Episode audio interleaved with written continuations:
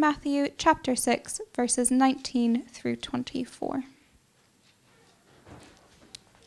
Do not store up for yourselves treasures on earth, where moths and vermin destroy, and where thieves break in and steal. But store up for yourselves treasures in heaven, where moths and vermin do not destroy, and where thieves do not break in and steal. For where your treasure is, there your heart will be also. The eye is the lamp of the body. If your eyes are healthy, your whole body will be full of light. But if your eyes are unhealthy, your whole body will be filled of darkness. If then light within you is darkness, how great that darkness! No one can serve two masters. Either you will hate the one and love the other, or you will be devoted to the one and despise the other. You cannot serve both God and money. This is the word of the Lord. Thanks be to God. We'll do keep that uh, passage open. That's the place we'll be spending most of our time in this morning. And we come to the end of our series in the Ten Commandments. I don't know whether that's a great sigh of relief. Oh, ten, ten Sundays on ten commandments. But I hope that by now we're clear what the law of God is about. That as we're reading parts of the Bible which um, are big on commandments, we know how to apply those commandments to ourselves, how they've been fulfilled in Jesus Christ and his life and teaching, and how the law is really important for the Christian life because it does three things. Don't worry, I'm not going to test you. Firstly, it, it shows our need of Jesus Christ. It, it shows us how dark our hearts really are, how much we fail uh, to keep God's standards. So it shows us our need of Jesus Christ. And then it shows us what Jesus is like. It shows us the character of Jesus Christ, so that if we trust in him, we're, we're going to be more and more wanting to be like him. We, we know that God has promised to make us perfectly like him as we go through our lives, as we head towards heaven. So it shows us our need of Jesus. It shows us what Jesus is like and how we need to be conformed to his image. And thirdly, the law of God shows us what a society that pleases God must be like, whether that society is the church or the, the nation in which we live, the public square. It's a bit like an E C G that shows us our hearts to reveal our heart problem. It's a bit like a heart surgeon that replaces our hearts, writes God's law on our hearts. It's a bit like the N H S. It's sort of the, the analogy breaks down there a bit, doesn't it? In other words, we're in a society which recognises that hearts go wrong and is ready to transform them. But let's just pray, shall we? Because we're coming to the end of this series, that, that the Lord would do a work in our hearts. That's our desire, isn't it? That's my desire for myself, for us all, as we come to God's word, that the Holy Spirit would be writing God's law on our hearts. So let's, let's come to him.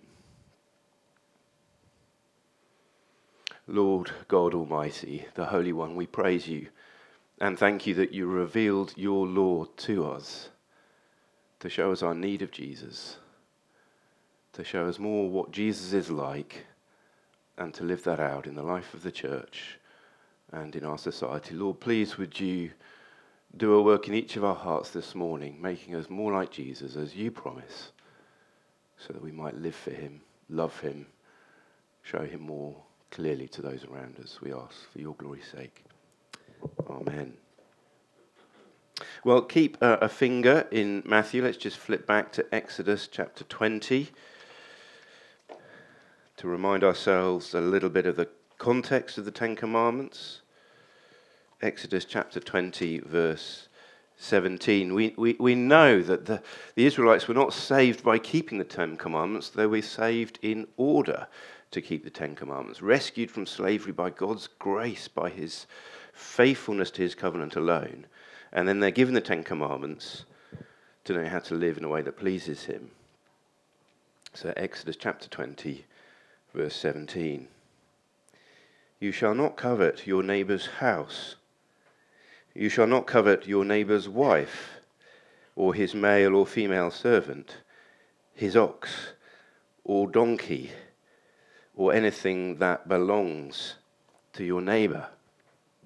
And as we were thinking a little earlier on, covet simply means to desire for oneself those things.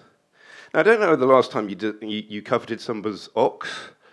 Um, we we recognise that this is culturally located. We, we there's a timeless principle here that we can apply to ourselves, even if it is couched in language that some might say is a bit, bo- bit sort of Bronze Age, a bit misogynistic, a bit primitive.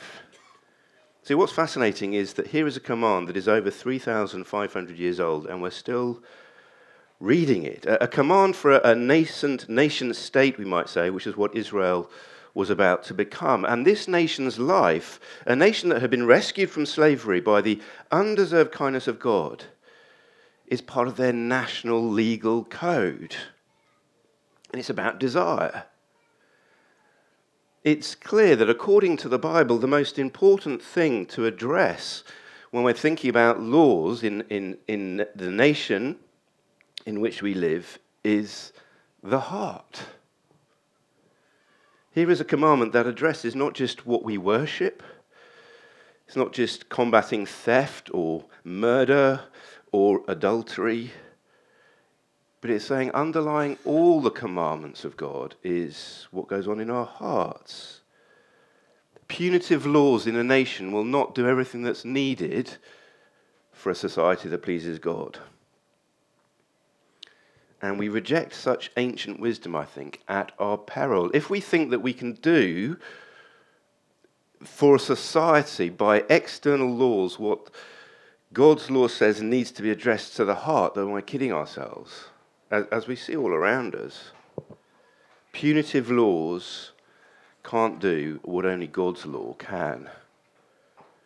And I think we reject such ancient wisdom at our peril. We need, we need to sort of filter out the cultural aspects going on in this passage and see the timeless command of God. Now, I know, uh, talking to my uh, daughters, that ideological socialism and ideological capitalism uh, are very much being thought about and talked about in our culture. But I'm not going to go into them, but if you want to ask me about it in the next few weeks, I will be responding to emails, then do. Why do ideological socialism and ideological capitalism both fail? Well, because they ignore this commandment. Whether it's the coveting of wealth by the poor in communism, who then become the next oppressors, or the fueling of greed by the capitalist mantra, greed is good, both fail where the Ten Commandments, God's law, succeeds. You see, as we know from the other commandments, the commandments of God are the application of timeless moral or ethical principles clothed in the culture of that day, fulfilled in Jesus Christ, and applied to the Christian life. And here, just as coveting wife and male and female servants or slaves and oxes and donkeys is culturally located, there's still a timeless principle to apply to our day. The law of God in the books of Moses that establishes equality and the abhorrence of slavery through the teaching of the image of God in Genesis chapters one and two, which is all the, the, the rage in our culture, has come from the books of Moses. And we've seen how this commandment is given to show the Israelites who've been rescued from slavery in Egypt by God's grace how they should live in relationship with them. Their obedience to it did not rescue them, did it? But as they were rescued, they were to obey it. And this commandment is integral to the other ten commandments. We, we break this one at the end. We're breaking all the others. It assumes, as we were uh, thinking about in the, the children's slot, the sovereignty of God in our lives. That it's up to God to decide our house, our spouse, our place in life, our work, our employees, our possessions, and therefore to covet that which belongs to others as if we should have them is to play God, is to break the first three commandments, is to put ourselves in the place of God and disagree with God and say, well, no, I disagree with what you've provided for me.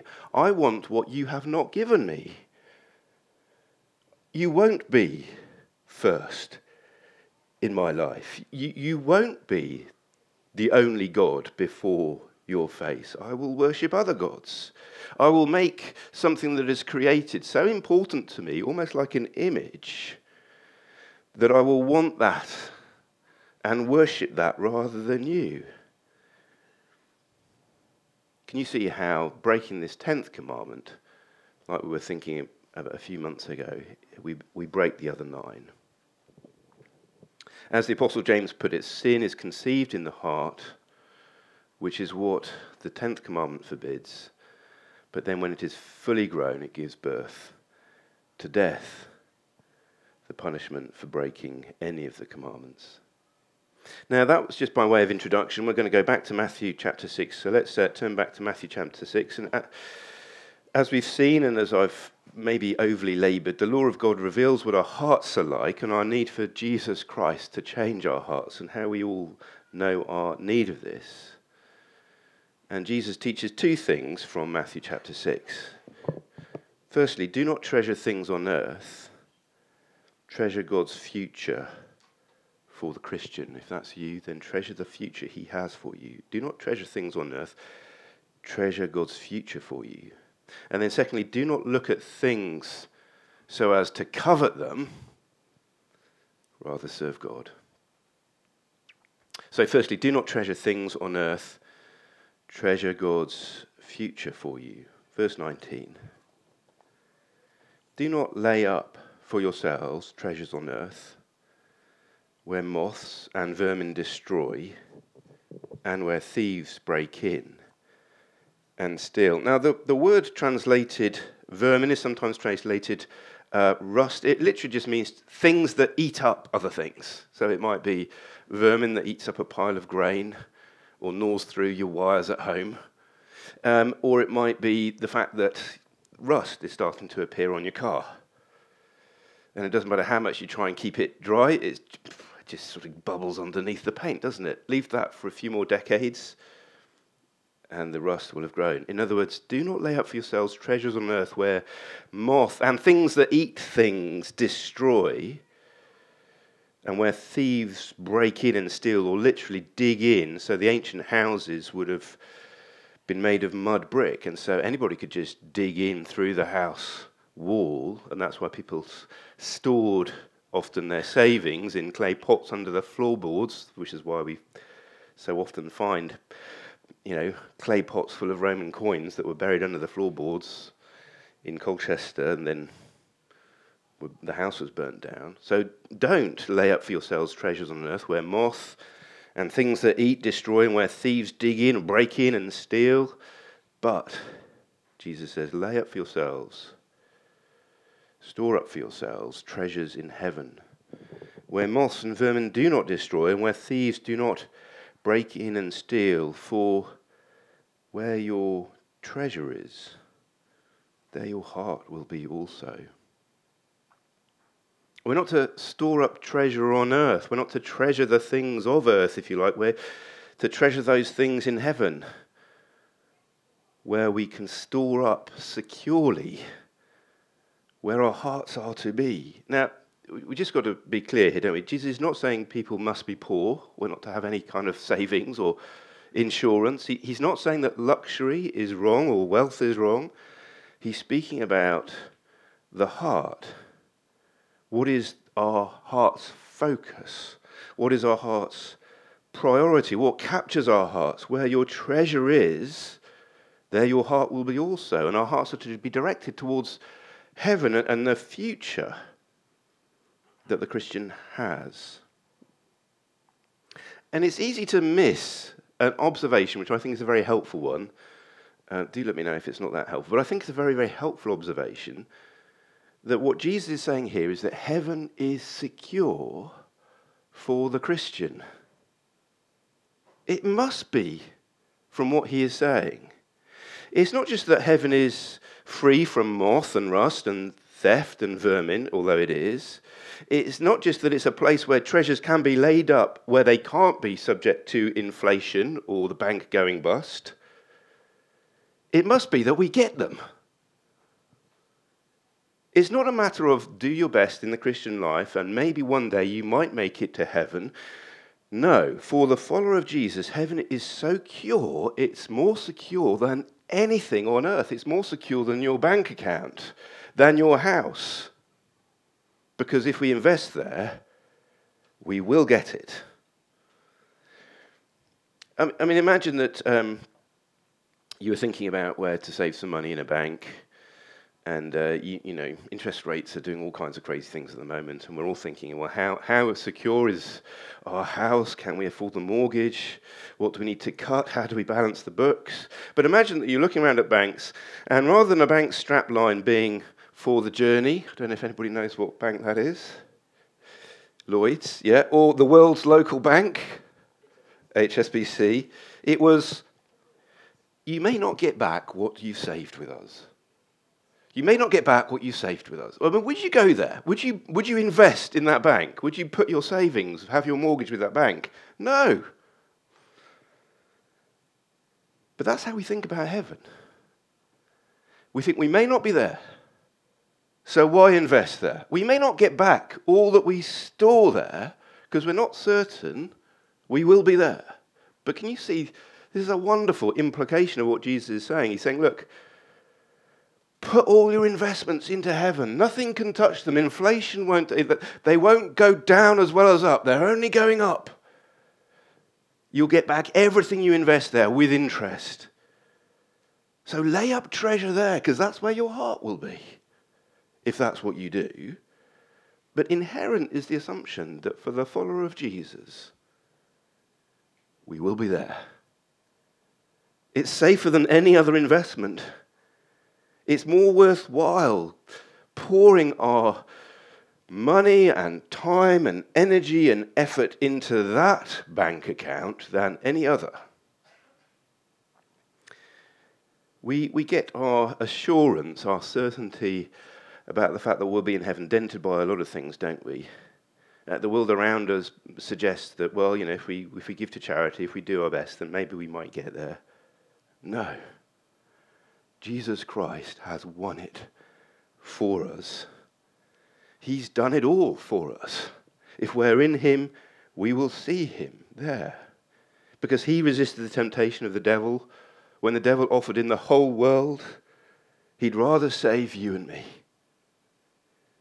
Rather than him grasp on that which was rightfully his as the Son of God, rather than grasp equality with God to save people like you and me, he was joyful in going to the cross in obedience to his heavenly Father to take the punishment for people like you and me, for our lack of generosity, for our stinginess and our self-indulgence, for the poor that we have robbed and the starving we have ignored. Jesus paid the price for all of that. He he died, didn't he? We know this, to deal with our heart problem that the law of God reveals, so that when he rose again, he could give us that new life in union with him, a life that begins now and is finally realized in heaven for certain. He's already paid the deposit on us through giving us the Holy Spirit, which guarantees our inheritance, which is the same as his. You see, if God has given us his Son, how will he not give us with him all things? All things!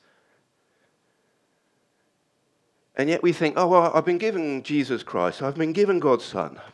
It's not really, oh, I think I just need a bit more. We forget, do we not? And we forget that God does it all from beginning to end, that that work which he's begun in us, he will complete on the day of Christ Jesus. We will be blameless before him. We will be like him because we will see him as he is. So we can set our hearts on things above where he is and invest there. It's safer than houses. And it is this perspective that Jesus is teaching. Are we, are we convinced? I, d- I don't know. I'll ask yourself in your heart, are you convinced that you will be in heaven because you've trusted in Jesus Christ? Or do we think, oh, I'll hedge my bets. I'll invest some in that future, but because I'm not sure, I'll also invest some down here because I don't want to miss out, because I'm not sure one hundred percent that I'll get there. And according to Jesus, that's that's not an option. Verse twenty-four. No one can serve two masters, for either he will hate the one and love the other, or he will be devoted to the one and despise the other. You cannot serve both God and money, or mammon in the original. It's a bit broader than money. It's kind of all the things that money can buy and do. Now, as I said, Jesus is not saying that we should loathe wealth or hate insurance or consider banking an immoral career or immoral. He's saying that we cannot have both God first in our hearts and money first in our hearts. It's just not possible. We cannot serve money one day in this earth and all that money can do in this earth and God the next day. It's not that God is anti-money. It's not that money is filthy lucre. That's wrong, isn't it? Because it's the love of money that is the root of all evil, not money itself. What Jesus is saying is we cannot build our security in money one day and on God the next. In our hearts, either God comes first or money does. This is challenging. Do we not, do we not find this challenging? Because, you know, if, if I'm honest with myself, you know, when things are going financially okay, as a family, I'm feeling more secure. And when things financially are not going so well, I'm feeling a bit worried and anxious. What does that reveal about my heart? Is my heart directed towards security only in God, who never changes perfectly? Of course not. But Jesus says that is true. And he places these two options before us so that we might test our hearts and repent of putting our security in money and return to putting our security in God, in that heavenly future that we have. As Jesus says, a man's life does not consist in the abundance of his possessions in Luke twelve fifteen. If we put our security in the abundance of our possessions or money, we are fools, according to Jesus. The fool is the person who is not rich towards God. Because we can't take any of it with us when we die, can we? And so if we are those who are wealthy here this morning, which we all are in global terms, although we may be more aware of those who are slightly more wealthy than us in the church than we are, no, we're all wealthy in global terms, then here is a command that uh, the Apostle Paul commands Timothy to say to all those who are wealthy. So turn with me to First Timothy six, verse seventeen. First Timothy six.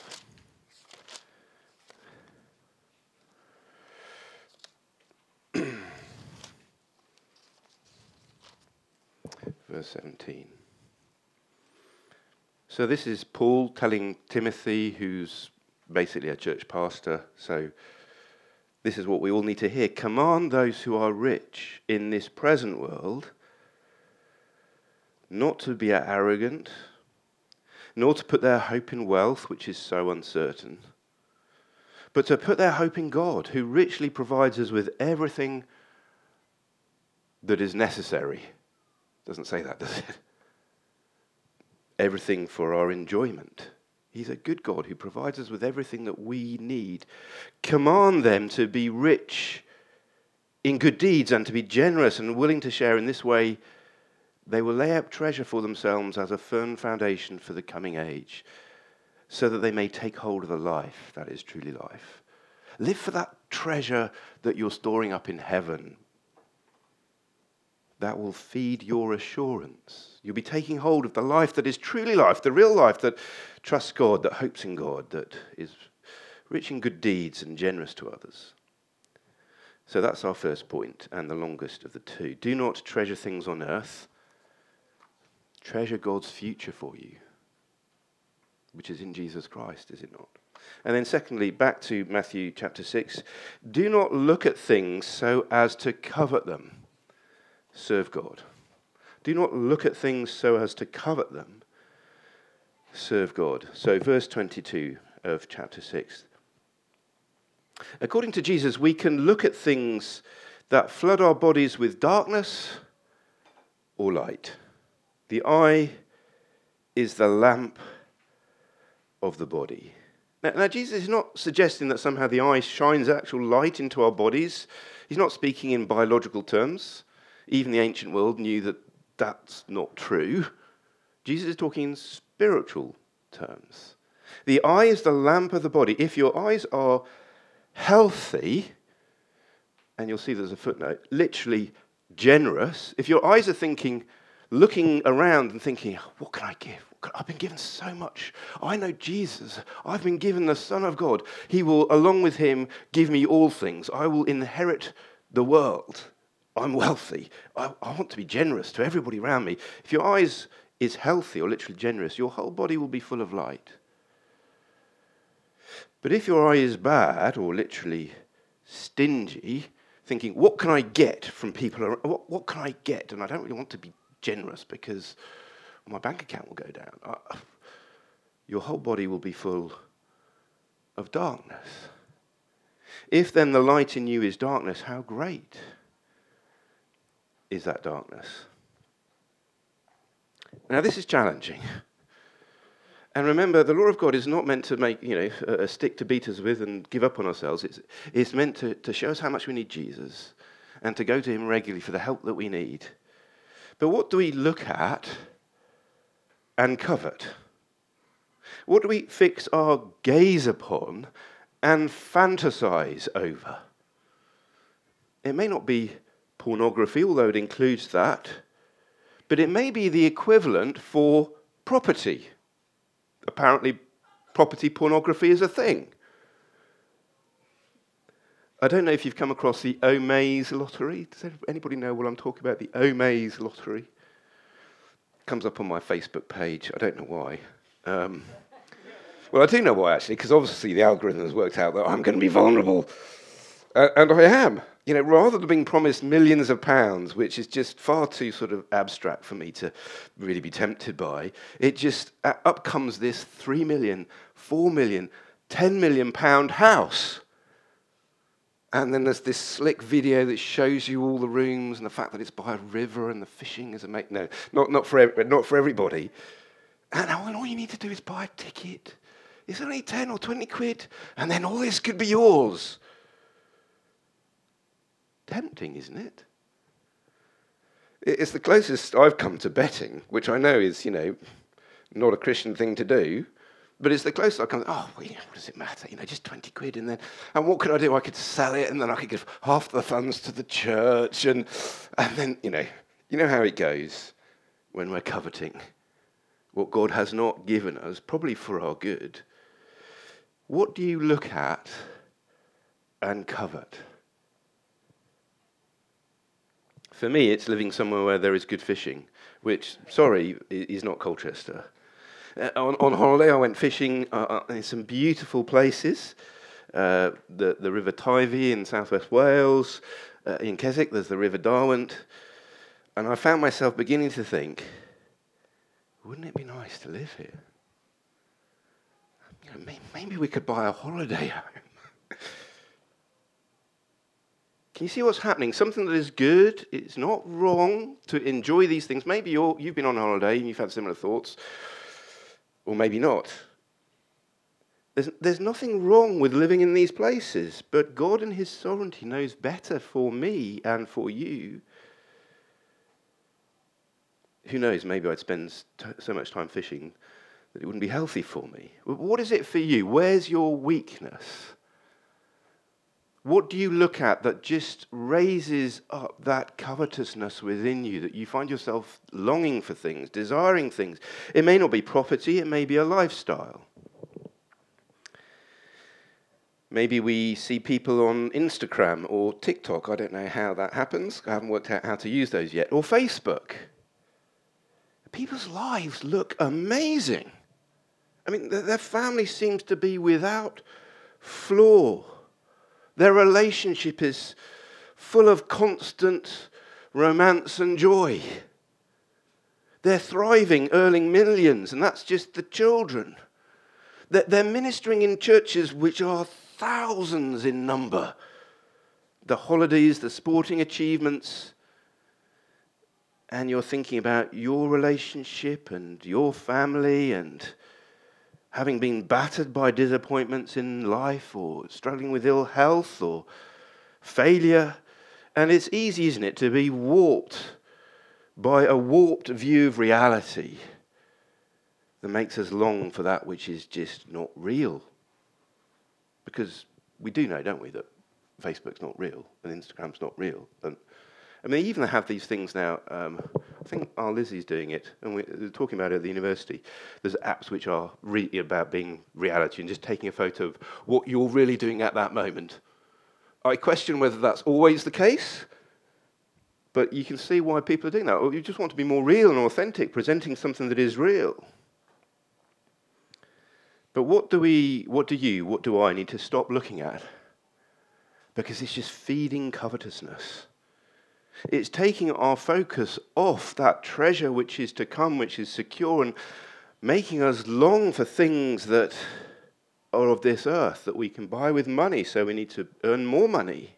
Has the light in you become darkness? Uh, Jen Wilkin is so helpful in her book on this, and I'm just going to quote from her now. Who among us has not watched a romantic comedy and compared our own romance? Who among us has not watched a home makeover show and wanted to burn our home to the ground? I think that's a bit extreme. Anyway, when battling expectations set by an ideal, it is good to remember exactly what an ideal is.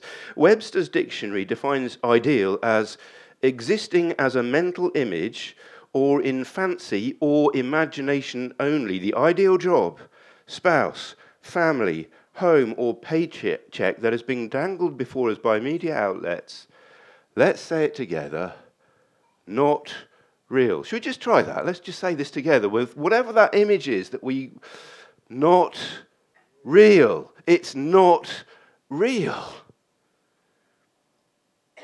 You see, maybe we need to look more at the starving. So we're thankful for our food.